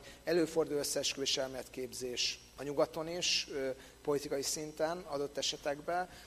Vegyük egyébként például mondjuk a hidegháború alatt, hogyha belegondolunk a megkártizmusba, annak azért voltak erősen ilyen konspiratív és összeesküvés elméleti, ilyen paranoid tartalmai, de egyébként minél inkább megyünk délre és keletre, annál több ilyet látunk szerintem. Tehát, hogy, a, hogy mondom, az államilag állami szintre emelt összesküvés elmélet képzés az szerintem olyan országokban jellemző nagyon, mint Oroszország, mint Törökország, mint Azerbajdzsán, mint Belarus, és ez, a, ez a, az ellenségekkel való állandó viaskodás, ami gyakorlatilag a, a belpolitikai harcot szükségtelenné és értelmetlenné teszi, mert igazából ez is csak része ennek a nagy ö, ö, kozmikus háborúnak. Ez, ez alapvetően nem feltétlenül egy, egy nagyon plurális konstrukció, és valószínűleg ezért többet látunk ilyet keleten. A, a másik kérdésre vonatkozóan, ami,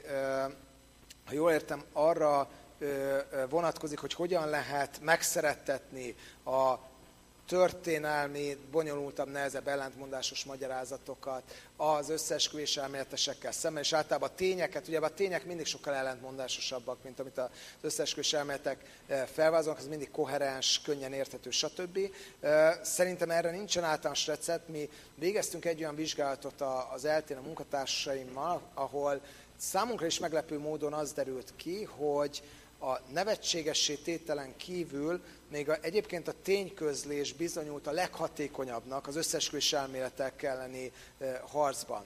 Magyarán az észérvek, sok szám, sok e, logikus e, érvel és logikusan felépített érvek, nyilván ezzel élnek az összesküvés elmélet gyártók is, de ez, ennek továbbra is van relevancia. A másik a, a nevetségessé tétel. Én azt hiszem, hogy arra lehet valamilyen szinten építeni, és ez az én tapasztalatom diákjaimmal és különböző hallgatóságoknak beszélve az összesküvés elméletekről, hogyha, hogy az a fél félelem, hogy minket meghűítenek, hogy az a félelem, hogy, hogy a, a mások által gerjesztett hazugságot elhisszük, ez lehet valamiféle motivációs bázis annak, hogy, a, hogy az álhírekről, összeesküvés elméletekről, vagy ezek egy típussáról, az emberek egy erre fogékony típusát leszoktassuk, de ö, de nyilván ez is egy, egy nehéz folyamat, és ennek is politikai ö, ö, támogatást kell élveznie. Amit egyébként a pszichológiai kutatások kimutattak, hogy az analitikus gondolkodás erősítése, a problémák részekre bontása, a, a, igen, egy összeesküvés mindig logikusnak tűnik egy mondatba elmondva, de hogyha azt négy-öt mondatba helyezzük, akkor már az egésznek látszik az abszurditása. Tehát ez, ez a részekre bontás, az analitikus gondolkodás, az segít az összeesküvés ellen. Nyilván ez egy oktatási feladat. Jó, nekem most kicsit nehezebb a, nehezebb a feladatom, ugyanis néhány kérdés az már előkerült, úgyhogy most szűrnöm kell, reméltem, hogy nem kerül sor erre, de akkor megpróbálom így szűrve előadni a, a többi kérdést. A propaganda, mint állami eszköz hatalom megtartás és megszerzése érdekében, mintha ezek a tendenciák erősödnének mostanában, vagy nem így van? Ez egyik kérdés. Másik, sikeres összeesküvés elméleteknek szükségszerűen van valami valóság alapja. Van esetleg példa arra, amikor egy tévhit úgy épül be a köztudatba, hogy semmiféle valóság alapja eh, nincsen. Ha az állampolgár jobban elhiszi, hogy ő is alakítója országa történelmének, az vajon csökkenti az összeesküvés elméletek eh, népszerűségét? Illetve a másik kérdés, hatalom válsága e az vajon, hogy az összeesküvés elméletekkel próbálja legitimálni magát, ez nem ássa alá a bizalmat az egész hatalmi gépezetben is egyszerre. Megjegyzést tenni, itt két dologot talán tegyünk különbséget, hogy a hatalom és az összeesküvés elmélete. Van egy olyan fogalom, ami hasonlít az összeesküvés elmélete, nem az. Ideológia. Tehát az ideoló, a hatalom inkább ideológikus szövegeket használ, mint összeesküvés elmélet szövegeket. Tehát ideológián azt értjük, hogy valamilyen politikai cél érdekében felhasznált ismeretmennyiség. Tehát nem az érdek, a hatalommal kapcsolatban nem álló tudósok objektív következtetésnek az eredménye, amit a politikus hangoztat, hanem az ő esetleg néha jó szándékú, de politikai céljainak megfelelő eredmények hangoztatása. Ezt nevezném ideológiának. Jó példát mondok erre, nehéz megmondani, hogy Lenin összeesküvés elméletet hirdetett, vagy egy ideológiát, inkább ideológiát. Tehát ő őszintén hitt abban, hogy a marxizmus az egyetlen tudományos világnézet, tehát ha ő a marxizmus jól ismeri, akkor amit ő mond, az helyes és igaz és a Lenini művekben egyetlen dolgot találunk meg, hogy senki más nem értette jól Marxot, csak ő, ezt többször leírja. Az állam és forradalmat most olvastam újra, mert van egy ilyen mondat, hogy ő, ő biztos benne, hogy százezer személy közül 9990 nem értette meg Marxnak azt a mondását, hogy, és a maradék 10-ből pedig 9 nem fogta föl, hogy, úgyhogy fölmerül bennünk, hogy ki az az egyetlen egy, aki helyesen értette. Tehát egy francia filozófus Alain Besançon fogalmazza meg a vallás és az ideológia közti különbségét, hogy Szent Ágoston és a középkori misztikusok tudták, hogy hisznek. Az ideológus, mint Lenin, hiszi, hogy tud. Tehát itt inkább összeesküvés, ugye milyen szellemes? Összeesküvés elmélet helyett inkább az ideológiát kéne alkalmaznunk a hatalom eszközének, nem összeesküsznek, hanem egyszerűen érdekükben áll, hogy valamilyen igazolatlan, tudomány által megkérdőjelezhető, néha józanésznek is ellentmondó tényeket, tényhalmazokat elfogadjanak, mert bizonyos céljaiknak ez éppen megfelel. Tehát az ideológiát használnám inkább a hatalom eszközei között, mint az összeesküvést.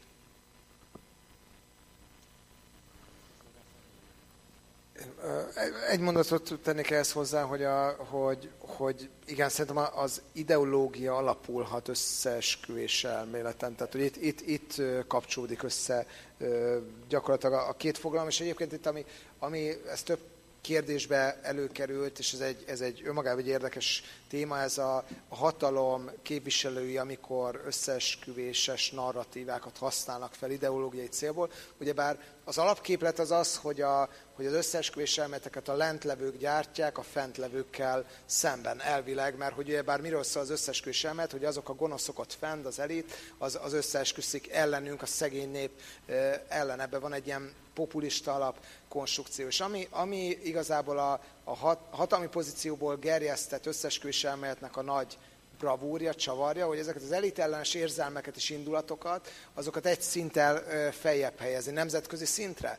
És akkor, hogyha ha, ha én, az országom vezetője magam is csak a nép egy szegény gyermeke vagyok, akit ugyanúgy sújt ez a, ez a gonosz nemzetközi összeesküvés elmélet, akkor innentől kezdve már, már könnyen használhatókká válnak az összeesküvéses narratívák. De, de hozzáteszem még egyszer, ez egy pszichológiai bravúr, mert a, a, a pszichológiai alapkutatásoknak volt egy ilyen egy ilyen mottója, hogy a, az összeesküvés elmélet a veszteseké. Abban az értelemben a veszteseké, hogy akiknek nincs a kezébe a hatalom, akik ellenzékbe vannak, akik kívül vannak a, a hatalom körein. És ezt a logikát ö, sikerült egyes helyeken átfordítani.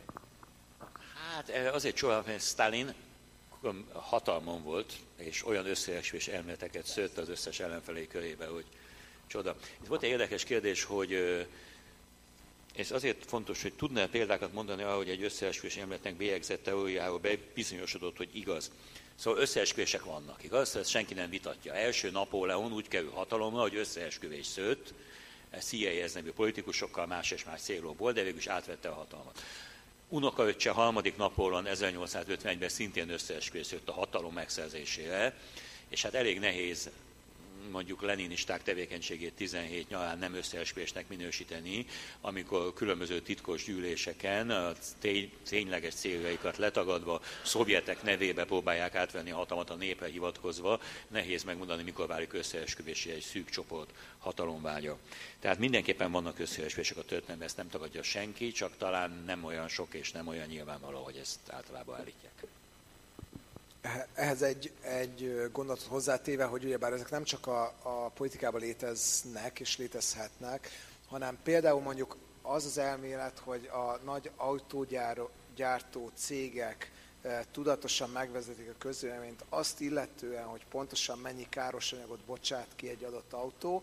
Ez bizonyos szempontból egy összeesküvés elmélet, és mondjuk ezt ugyebár ö, ö, végül is sikerült bebizonyítani kutatók egy csoportjának, hogy hát ebbe van némi igazság. Tehát, hogy, a, hogy, és éppen ezért fontos szerintem az, hogy, hogy és ez, ezt Hanner Péter nagyon jól elmondta, hogy, hogy fontos az, hogy igen, hogy a, az összeesküvés elméletek elleni szkepszis ne csapjon át egy olyan fajta gondolkodásba, hogy ami minden összeesküvés elméletet, azt, azt hülyeségnek posztulál eleve, mert, mert az a helyzet, hogy, hogy vannak létező összeesküvések, és éppen, és éppen erre szolgálnak, szolgálnak a, a nyitott társadalomnak az intézményei, hogy ezekre rámutassanak, és ezeket a felszíre hozzanak.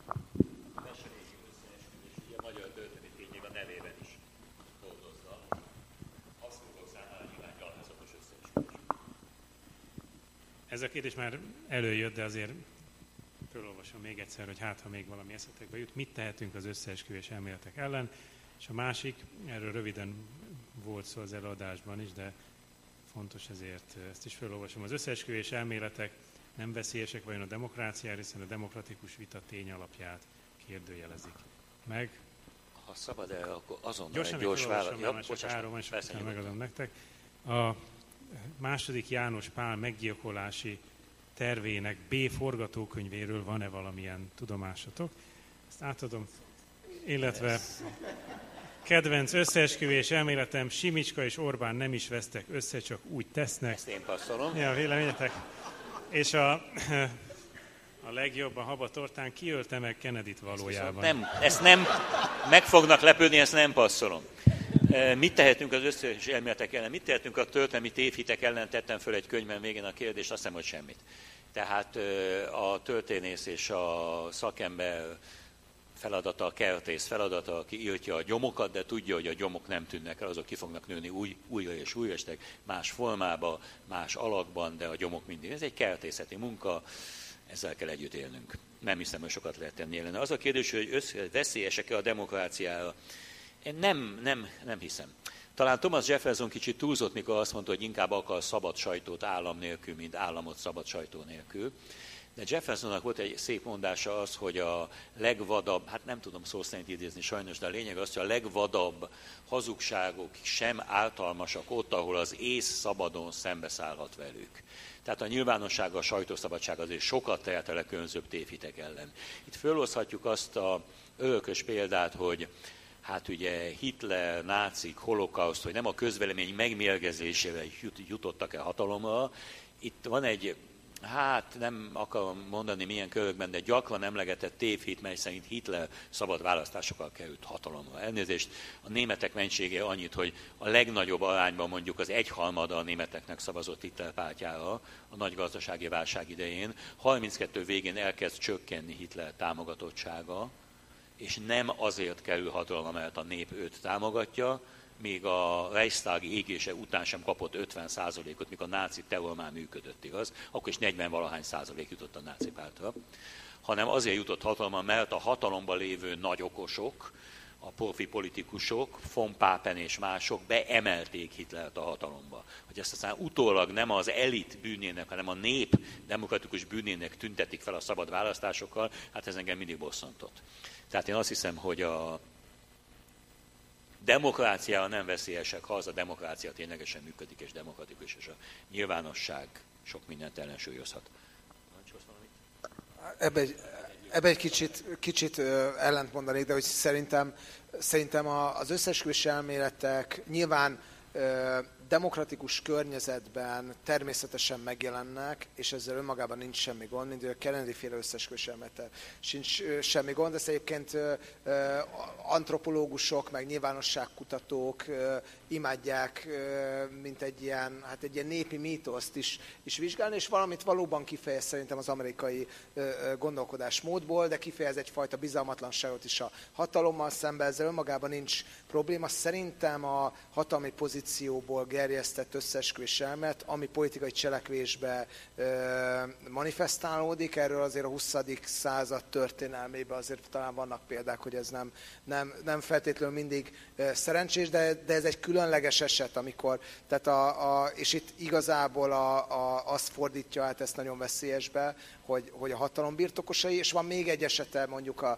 összesküvés elmeteknek, ami a, a, általában a kutatások szerint nem ö, tesz nagyon jót a, a demokráciának, vagy éppen az emberéleteknek, mondjuk a, ter, a terroristáknak a, a teóriái, azok általában, és a, a szélsőséges mozgalmaknak a teóriái, azok általában mind összeesküvés elmélet alapúak, és egyfajta ilyen apokaliptikus agresszió jelenik meg bennük, amit már említettem, hogy ha mi most nem lépünk fel velük szemben, akkor holnap ők fognak minket elpusztítani, és ez a, ez a típusú gondolkodásmód, ez, ez, ez nyilván tud veszélyes lenni, de fontos megemlíteni, hogy nem az összes elméletek általában veszélyesek, hanem ezeknek egy típusa, ami konkrétan nevén nevezi az ellenséget, megmutatja az utat, hogy mit kell vele ten, szembe tenni, és erőszakos eszközök lehetőségét is felvillantja. Kennedy röviden, ugye, ha a tanítványaimnak előadást tartottam Kennedy gyilkosságról, azt láttam rajtuk, és elkezdem mondani, akkor így áll a fejük, hogy nagyjából azt jelenti, hogy tisztelünk, becsülünk, de ezt még neked se hisszük el, öreg. Másfél óra múlva már általában így áll a fejük, hogy talán mégis. Szerintem hosszú történet. Röviden. Ki ölte meg Kennedy-t valójában? Be lehet bizonyítani történelmi elemzésekkel, hogy akiket leggyakrabban vádolnak, most Bagliózi könyvében két oldalon át soroltak föl kb. 40 bűnöst, akik között a gyík emberek is ott voltak, és a marslakók is ott voltak. Annyit mondok csak, hogy ebben a nagy könyvben én még Nagy Imre nevét is megtaláltam, a Kennedy halált 5 évvel kivégzett magyar miniszter elnököt, ugyanis valaki összetévesztette Nagy Ferenccel, aki szintén magyar miniszterelnök és nagy, és ugye élt a Kennedy gyilkosság idején. Szóval ha még Nagy Imre neve is fölmerült benne, akkor gondolhatják, hogy ki mindenki föl nem benne. A leglogikusabbnak tűnő bűnösök, maffia, a maffiáról az a hír, hogy a maffiáról egy nagy álhír, hogy ő öli a rendőröket és a politikusokat soha. 1880-as években az olasz mafiózók megöltek néhány seriffet, Louisiana államban, a tömeg betölt a börtönbe, és egy tucat mafiózóval végzett. Azóta bármilyen jó filmek is születnek Al Capone-ról, Al Capone áldozatai között nem voltak rendőrök, nem voltak ügynökök, nem voltak szövetségi meg, megbízottak. Al Capone a bűnösöket írtotta a saját riválisait. A maffia magát üzletembernek tekinti, üzletemberek gyülekezetének. Az üzletnek árt, hogyha politikusra csapnak le. A mafiózók tudják, hogyha egy rendőre politikusra Olaszország más, most az amerikairól beszélünk természetesen. Amerikában Al Capone életrajzokban nem találunk olyan halottat, olyan meggyilkolt személyt, ha csak a véletlen oda kerülő között, aki ne szolgált volna rá némi büntetése. Tehát a maffia sokat szájalt, nem Kennedy, Kennedy öccse, Robert Kennedy ellen, aki igazsági miniszter volt. Akkoriban még nem úgy hallgattak le, mint manapság csipekkel, és minden egyszerűen egy mikrofont leengedtek így a lámpákba, rengeteg följegyzés van a mafiózókról, semmi nyom. Rengeteg mafiózó átállt, mentességet kapott, elmondott mindent, semmi nyom. Mafia nem is akarta. Szovjetek. Ruscsov Kennedy-t gyenge fickónak tartotta, ezért indítja meg a kubai, a kubai rakétaválságot. Ruscsovnak teljesen megfelelt a gyenge Kennedy, akit lehet terrorizálni, megijeszteni, és éppen akkor kötöttek egy nagy szerződést hatalmas mennyiségű kabona átvételétől, Amerikától, tehát az oroszoknak egyáltalán nem állt érdekükbe. Kubaiak, Castro párti vagy Castro ellenes kubaiak. Castro maga Kennedy fiától kért bocsátot a 90-es években, ami Kennedy fia is meg nem halt szegény repülőbalesetben. Castro maga kifejezte, hogy tudja, abban az időben nem engedtünk be Kubába senkit. Arra utalt, hogy Oswald Kubába akart kimenni, de nem kapott be utazási engedélyt. Castro bevallotta, hogy egyetlen félelme volt 63-ban, hogy az őrületes nagy amerikai hadiképezet rázódul a kicsike Kubára. Tehát eszébe nem jutott okot szolgáltatni neki. Castro ellenes kubaiak csak a Kennedy kormányzattól remélhették, hogy egyszer mégis segít nekik és visszajutatja őket hazájába a titkos szolgálat tagjai az életüket adták általában egy-egy elnökért, és hogyha lőttek rá, akkor elé álltak, tehát semmiféle alapunk nincsen. FBI, G. Edgar Hoovernek hatalmas készlete van a Kennedy ellenes, a Kennedy szerelmi ügyeinek és a kínos ügyeinek az aktáiból. G. Edgar Hoover nem meri leváltani Eisenhower, és Kennedy, és Johnson, és még Nixon sem. G. Edgar Hoover mindenkiről tud mindent nem állt érdekébe eltenni az útból Kennedy-t, mert az újja körét csavarhatta. A következő bűnösök a katonai ipari komplexum, hogy ki akarta vonni Kennedy Vietnámból a hadsereget. Soha nem akarta. Az egész Kennedy család harcias mitoszához, a macsó férfi mitoszhoz ez nem illett, éppen hogy új egységeket vezérel. Tehát ha ki is akarta volna vonni, ezt nem teszi meg 63-64-ben egy választás előtt, akkor még az amerikai társadalom többsége támogatta a vietnámi háborút. Eszében nem volt kivonni onnan a hadsereget. Fehér déli fajgyűlölők, mint bűnösök. Kennedy semmit nem tett a feketék érdekébe. Ez ma már ma már, amikor Kennedy halál után egy mitikus elnök lesz, és amerikaiak 80%-a legnagyobbak között helyezi el, a történészek azt mondják, hogy szinte semmit nem ért el, néhány szép gesztust tett ennyi. Olyannyian nem tett semmit, hogy a polgárjogi törvényeket az utóda Johnson fogadtatta el, arra hivatkozva, hogy ez volt Kennedy szándéka. Semmit nem ért el, a választása előtt azt jelezte, hogy a lakás kiutalásoknál a fai megkülönböztetést egyetlen ceruza majd meg fogja szüntetni. Ez ugye volt 60-ban, a választás idején, 63-ban már ceruzákat és tollakat kapott a fekete aktivistáktól a Fehér Házba, hogy hát ha nincsenek ceruzáim, mert eddig még semmit nem tett. Martin Luther King híres beszéde Kennedy elnökségének utolsó hónapjában, 63. augusztusában nem örült ennek Kennedy, és a újraválasztását remélte 64-ben, nem akarta maga ellen folytani a demokrata párt hagyományos déli támogatóit a polgárjogok melletti kiállással. Tehát ha végignézzük, senkinek semmi a nagy főbűnösöknek egyszerűen nem volt oka, alapja meggyilkolni Kennedy-t, aki a saját életében egyáltalán nem tűnt rendkívül sikeres elnöknek, olvassák el Márai Sándor naplóját, egy végtelenül gyenge playboynak tekintette az elnököt. A tekintélye a halála után nőtt meg éppen a, meg, a meggyilkolása miatt. És igen, ott van Lee Harvey Oswald, akinek a gyermekkorától kezdve az összes iskolatársát, aki még élt tanárát, pszichológusát kifaggatták, gyermekkorától egy fölbomló család, gyermeke volt, végtelenül agresszív személyiség, aki sehol nem találta meg a helyét, aki verte a feleségét, aki agresszív volt, aki 63 tavaszán puskát rendelt postai úton, és rálőtt Edwin Walker jobboldali texasi tábornokra. Ezt a GFK filmben hiába keresnék, mert arra utalna, hogy Oswald volt a bűnös. Természetesen mellé a golyó a haján ment át Walkernek, és akkor még nem tudták, hogy kikövette el ezt a sikertelen merényletet, de miután a puskát megtalálták Kennedy halála után, természetesen azonosították a golyót, onnan származik.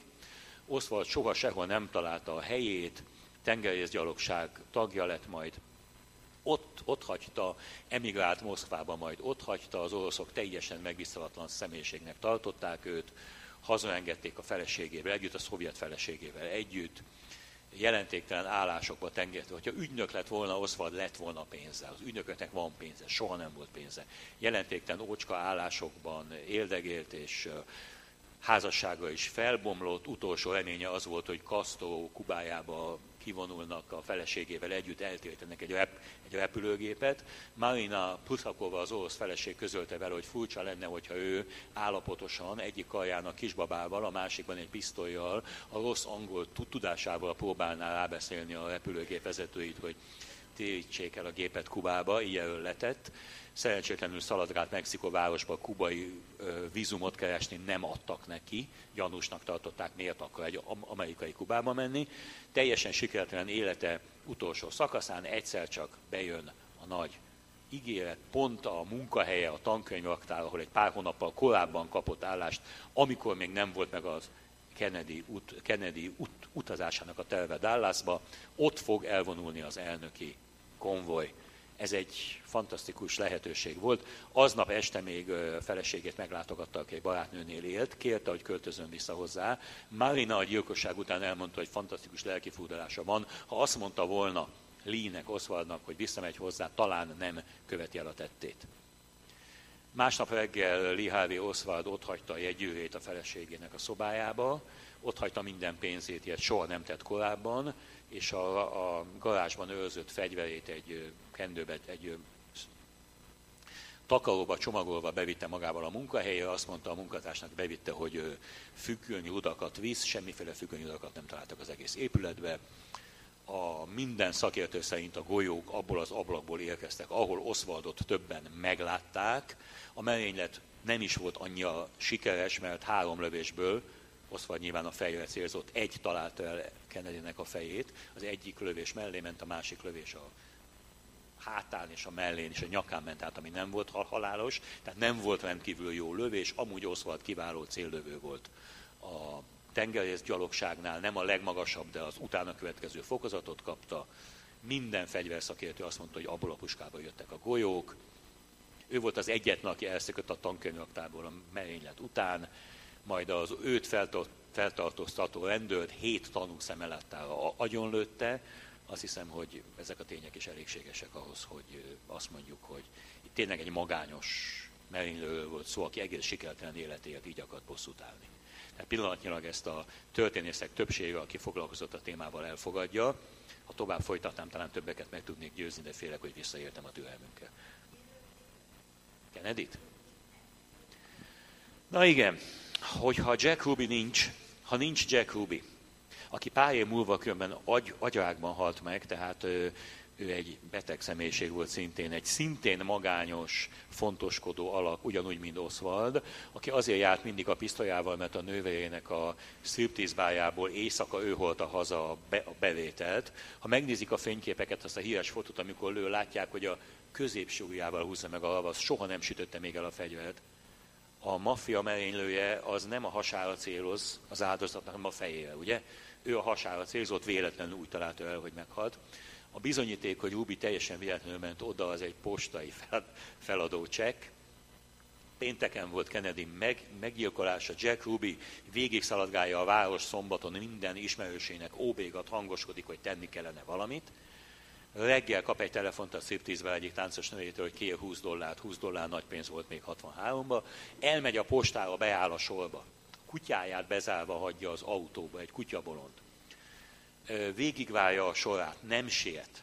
A pecsét rajta van, az, hogy feladta a 20 dollárt négy perccel korábban a gyilkosság előtt, lemegy a postán nyugodtan, gondolhatják, hogy kifaggatták a postai alkalmazottakat, a sorbáló személyeket, mindenkit meglátja, hogy hoppa, rendőrség hátsó ajta nyitva, besétál, abban a pillanatban hozzák le Oswaldot, ha nem megy fel a fekete pulóveréjét, akkor sosem találkoznak, és spontánul azt mondja, hogy megölted az elnökömet, te patkány, és belelő kiszámítani se lehetett volna jobban, az egész teljesen fantasztikus. Négy perc volt a pénz feladása és a lövés között. Ha valaki lesben áll a maffia megbízásából, hogy valakit kivégezzen, az nem így csinálja. Az nem áll be egy postai sorba előtte. Egy beteg ember, aki szintén meggyőzte magát, hogy neki kell megvédenie Dallas becsületét, a texasiak becsületét, mivel zsidónak tartottam magát, és büszke volt rá a zsidók becsületét, ilyeneket mondott az elfogás után, be akartam bizonyítani, hogy egy zsidó is tökös gyerek.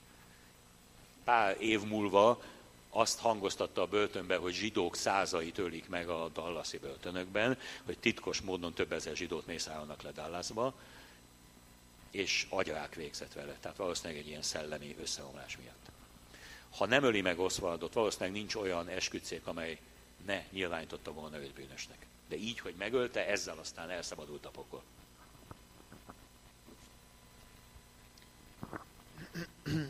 A, annyit visszakanyarodnék most ezek után ahhoz a, a kérdés. Nem, nem, nem, ott, ott kötném vissza, hogy, hogy mondtad azt, hogy szerint az összes elméletek ellen semmit nem lehet tenni.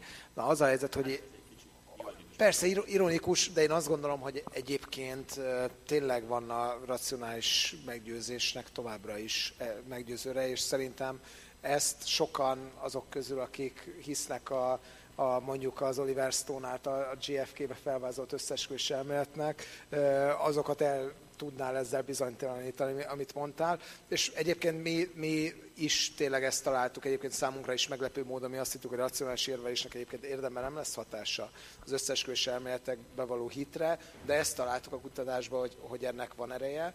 A, és, és a másik egyébként, amit, amit találtunk, ezt már említettem, ez a nevetségessé tételen alapuló érvelés.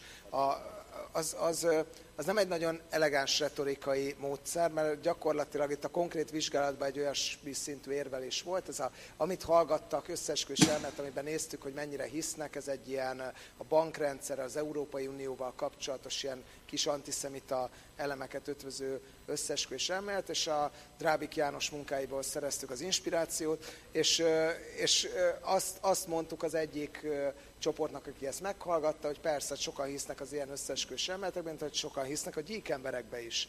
És hogy ez, ez a fajta összevetés, szóval ez nyilván nem, nem, tehát hogy ez logikailag nem állja meg a helyét, ez az érvelés, ez nem elegáns, ezt el kell ismerni, de azt találtuk, hogy eléggé hat, hatásos, és hogy, hogy emögött szerintem ugyanez a, a, a hülyének válástól való félelem húzódik meg, amire talán a, a, az osztálytermekben, meg a nyilvánosságra lehet építeni. Viszont van itt egy másik nagyon jó kérdés, amit, a, amit az András a kezemben nyomott. A Facebook által teremtett alternatív valóságok nem jelentenek nagyobb veszélyt a tényeken alapuló vitára, mint a hagyományosan terjedő összesülés elméletek. A, én alapvetően azt gondolom, hogy ez a, Na, tehát hogy a technológiának ugyebár nincsen inherens morálja. Nincs olyan, hogy jó tévé, meg gonosz tévé. Nincs olyan, hogy jó Facebook, meg rossz Facebook. A, ezek mind eszközök, amiket jóra és rosszra is lehet használni. Viszont én azt gondolom, hogy kifejezetten az a hajlamunk, és ugyebár miért népszerű a, a közösségi média, mert kiszolgálja bennünk eleve meglevő hajlamokat. Például azt, hogy igen, hogy nagyobb hitelességet tulajdonítunk a személyesen hitelesített információnak. Ugyebár nem, nem egy ismeretlen újságíró osztja meg, hanem az egyik barátunk. És akkor ettől rögtön A másik, hogy nem szeretünk cikkeket olvasni, jobban szeretjük csak a címét elolvasni. Ez számos kutatás igazolta. És ugyebár az álhírek, meg a, a féligasságok, azok a híreken keresztül terjednek. A, a Twitteren, Facebookon megosztott cikkek 60%-át soha nem olvasták el. Úgy osztja meg az ember, hogy, hogy el se olvasta. Nyilván ez a teremben jelenlevők ilyet soha nem csináltak. Itt mindenki a, a másik 40%-ba tartozik, de hát az a helyzet, hogy, hogy van ilyen. A címet elolvassuk úgy, de érdekes, továbbosztjuk a, a cikket. Plusz szeretjük azokat a, a és erre ez a közösségi média kiváló terepet alkot. Plusz szeretjük ugyebár a saját véleményeinket kiszolgáló információkat. A közösségi média úgy van megalkotva, hogy azt rakja oda elénk, amit látni szeretnénk. Ezért szeretjük. És nyilván ezt, ezt még, tehát hogy a, a probléma bennünk van bizonyos szempontból, az információfeldolgozásunk felszínessége, ami nyilván funkcionális, mert minden információt nem tudunk milyen feldolgozni, de mégis manipulálhatóvá tesz minket, de a közösségi média még rátesz erre egy lapáttal, és igen, az a helyzet, hogy én én túlzónak tartom azt az ilyen morális pánikot, ami kialakult a, a közösségi médiával szemben manapság, de az igaz, hogy a, volt ugyebár ez a hurra optimista hangulat a közösségi médiával szemben, mélyebb demokráciát terem, nagyobb, mobilizál demokratikus célok érdekében, lásd, arab tavasz, ebbe elszámoltathatóvá teszi a politikusokat, olyanokat húz be a politikába, akik korábban soha nem vettek benne részt, stb. stb. De az ez az utóbbi évek tapasztalat, és szerintem inkább arra utalnak, hogy, hogy, hogy a demokrácia ellenségei sokszor sokkal hatékonyabban tudják felhasználni a közösségi médiát, mint a, a, a, azok, akik a demokrácia megerősítésén e, e, dolgoznak, és ez nem törvényszerűen van így, de ezzel ellen viszont tenni kell, hogy, hogy így legyen, és azért annyit is el lehet mondani, hogy a, hogy a most felmerült botrányokkal kapcsolatban az egyértelműen az orosz állam által finanszírozott álhíroldalak, megjelenés a Facebookon, amit valahogy nem vett észre senki, akkor, amikor megjelentek. Itt nagyon nagy pénzekről van szó. Vagy mondjuk a, a, a Cambridge Analytica-nak eladott személyes adatok.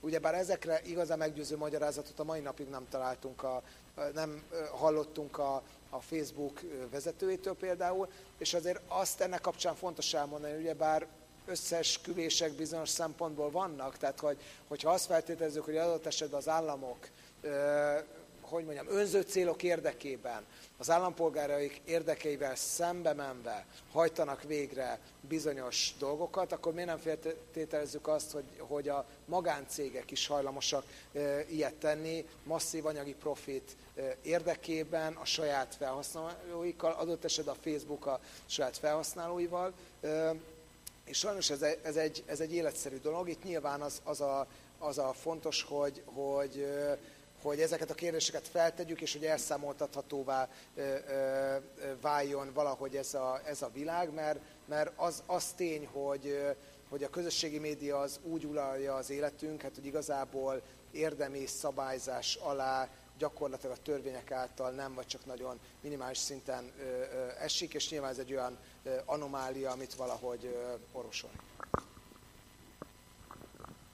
Köszönjük szépen, nekem nem is maradt más feladatom, mint hogy megköszönjem a két előadónknak a nagyon érdekes eh, előadás és a kérdések megválaszolását. A következő rendezvényünket eh, Stészeren a Facebookon fogjuk meghirdetni. Ez eh, június 6-án lesz, az Európai Integráció és Magyarország viszonyáról Feledi Botond és Király Miklós fog előadni, illetve akinek még van néhány perc, ott a sarokban néhány üveg bort a Szent Ignác Jezsuita szakkollégium jóvoltából közösen elfogyaszthatunk. Úgyhogy még egyszer köszönöm szépen